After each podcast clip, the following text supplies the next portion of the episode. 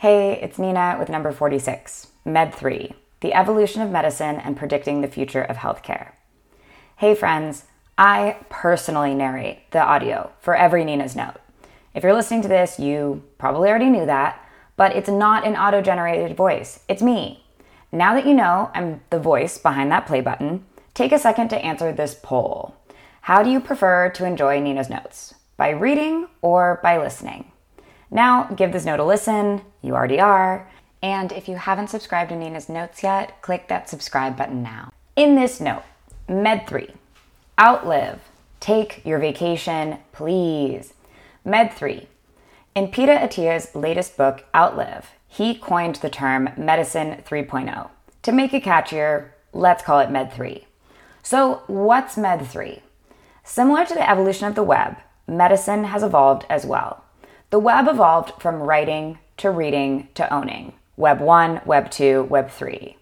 In the last 500 years of medicine, we went from understanding to treating.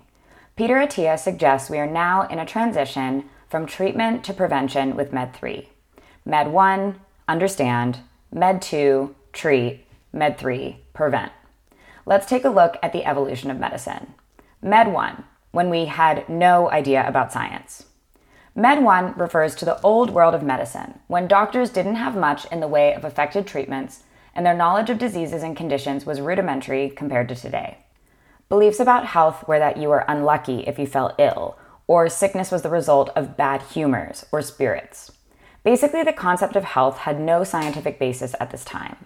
The relationship between doctors and patients was close, however, with typically one doctor treating all the members of a family for decades.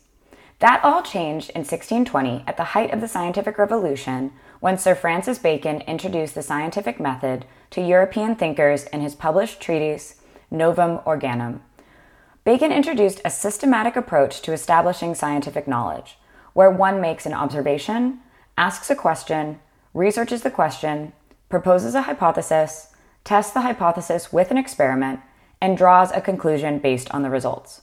Then one iterates the experiment based on the outcome. This method allowed a systematic way to investigate the world. Outside of medicine, Sir Francis Bacon influenced the likes of Galileo and Isaac Newton, who used the method in their practices of physics, math, and astronomy, which further catalyzed the scientific revolution.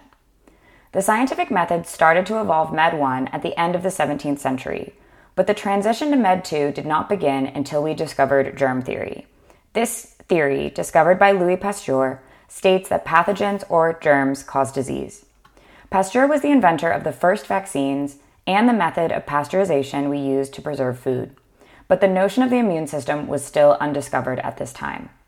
Med 2 Breakthrough Medical Tech and Pharmaceuticals. Joseph Lister, a surgeon, medical scientist, and experimental pathologist, was the first to apply the science of germ theory to surgery, building on its discovery. He was the pioneer of antisepsis surgery, and his antisepsis system is the basis of modern infection control.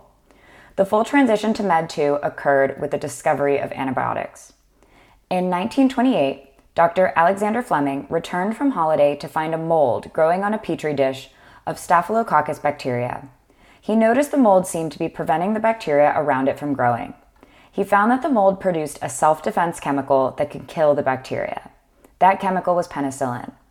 This discovery changed the course of medicine and transitioned the world from Med 1 to Med 2. This led us into the 20th century, which can be described as the era of antibiotics. Med 2 also has had a boom in medical technology, with the crown jewel being the invention of statistical machinery to enable randomized clinical trials, thus allowing scientists and physicians to test new drugs for a variety of conditions. Med 2 is great for acute conditions.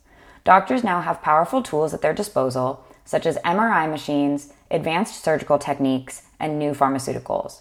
These tools can tackle most acute conditions like heart attacks, car accidents, and life threatening infections. Med 2 patients sometimes feel a lack of trust or depth in their doctor patient relationship, feeling that they are just another number. Doctors, on the other hand, are under more pressure due to increased demands of the system, which prioritizes procedures and prescriptions over holistic patient care. If you want to keep someone alive as long as possible with acute conditions, Med 2 is the answer. Instead of dying young from infections, as in the past, people typically succumb at a mature age from chronic, non transmittable conditions. In summary, the transition from Med 1 to Med 2 was fast, less than a century. And vaccines, along with notable antibacterial agents, have changed the profile of world public health. However, if longevity is what we are aspiring to, we have reached the limits of Med 2's capacity and we need a new strategy. We need a fundamental shift to Med 3. Med 3 focus on prevention above treatment. While previous versions of medicine reacted to diseases, Med 3 will focus on prevention. A core element of this is identifying risk factors early, promoting healthy lifestyles, and early interventions to prevent disease progression. In the Med 3 era, we are starting to see certain physicians taking a larger look at the body.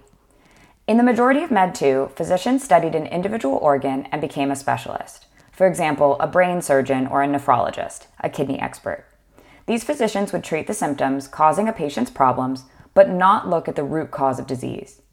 In the transition to Med 3, instead of viewing patients as a collection of symptoms, we look at the whole individual.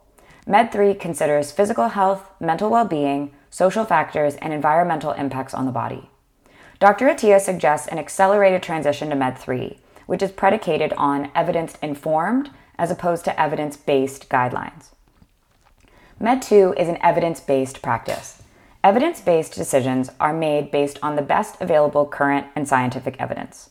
This means relying on well conducted studies, such as randomized clinical trials, systematic reviews, and meta analyses.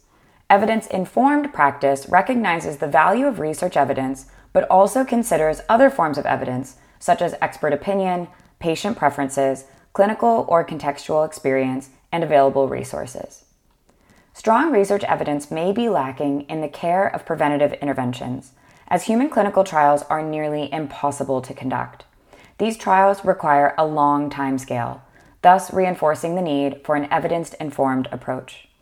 Overall, Med3 will promote human health spans. Health span is the part of one's life in which they are generally in good health and without chronic disease. Lifespan, or how long one lives, is what previous versions of medicine focused on. Med3 will emphasize lengthening the period during which a person is healthy and free from chronic diseases. The goal is to extend not just overall age, but the time people enjoy a high quality of life. Lastly, this type of care needs to be highly personalized. There has been a promise of personalized medicine for decades, but we are not there yet. If Med 3 can succeed in prevention of disease, then I see Med 4 as the era of personalization. Med 4, the era of personalized care. If I were to predict what Med 4 could look like, it would represent a truly integrated, holistic approach to health and well being. It would use the latest technologies with a profound respect for the individual, the environment, and the complex interplay of those factors which influence and determine someone's health. The heart of Med4 would be an unparalleled degree of personalization. More than genetic understanding, it would be a holistic understanding of the individual at every level. Med4 will have an advanced digital integration with wearable and implantable devices to monitor our health in real time. This integration will leverage AI to provide data predicting health issues before they occur by diagnosing disease at the earliest stages in complex data sets that are beyond the human capacity for analyses. Regenerative care using advanced stem cell therapies can move us beyond transplants and give doctors the ability to repair and replace damaged organs. Telemedicine and remote care would be the gold standard, along with a fully decentralized healthcare system. Increased advanced home based care and mobile clinics will provide easily accessible care. Education and empowerment will be a core pillar of Med4. We will trust patients to be an active participant in their healthcare and make informed decisions with their doctors. We will accept and recognize the influences of the environment and social structures on health. Med4, in turn, will incorporate strategies to improve societal and environmental detriments of health to ensure a healthier global population.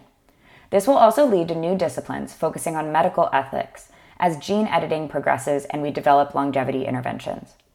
The transition from Med 1 to Med 2 took 300 years, and we are in the transition to Med 3 now.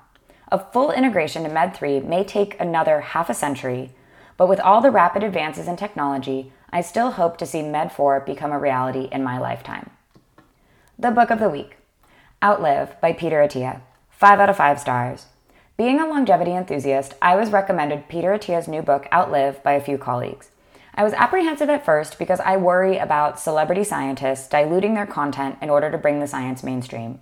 However, Peter Attia does a great job explaining the mechanisms behind what is driving many of the chronic diseases that cause mortality globally. Attia makes a strong case for the need to start preventative measures decades earlier than what is currently recommended by standard clinical practice guidelines.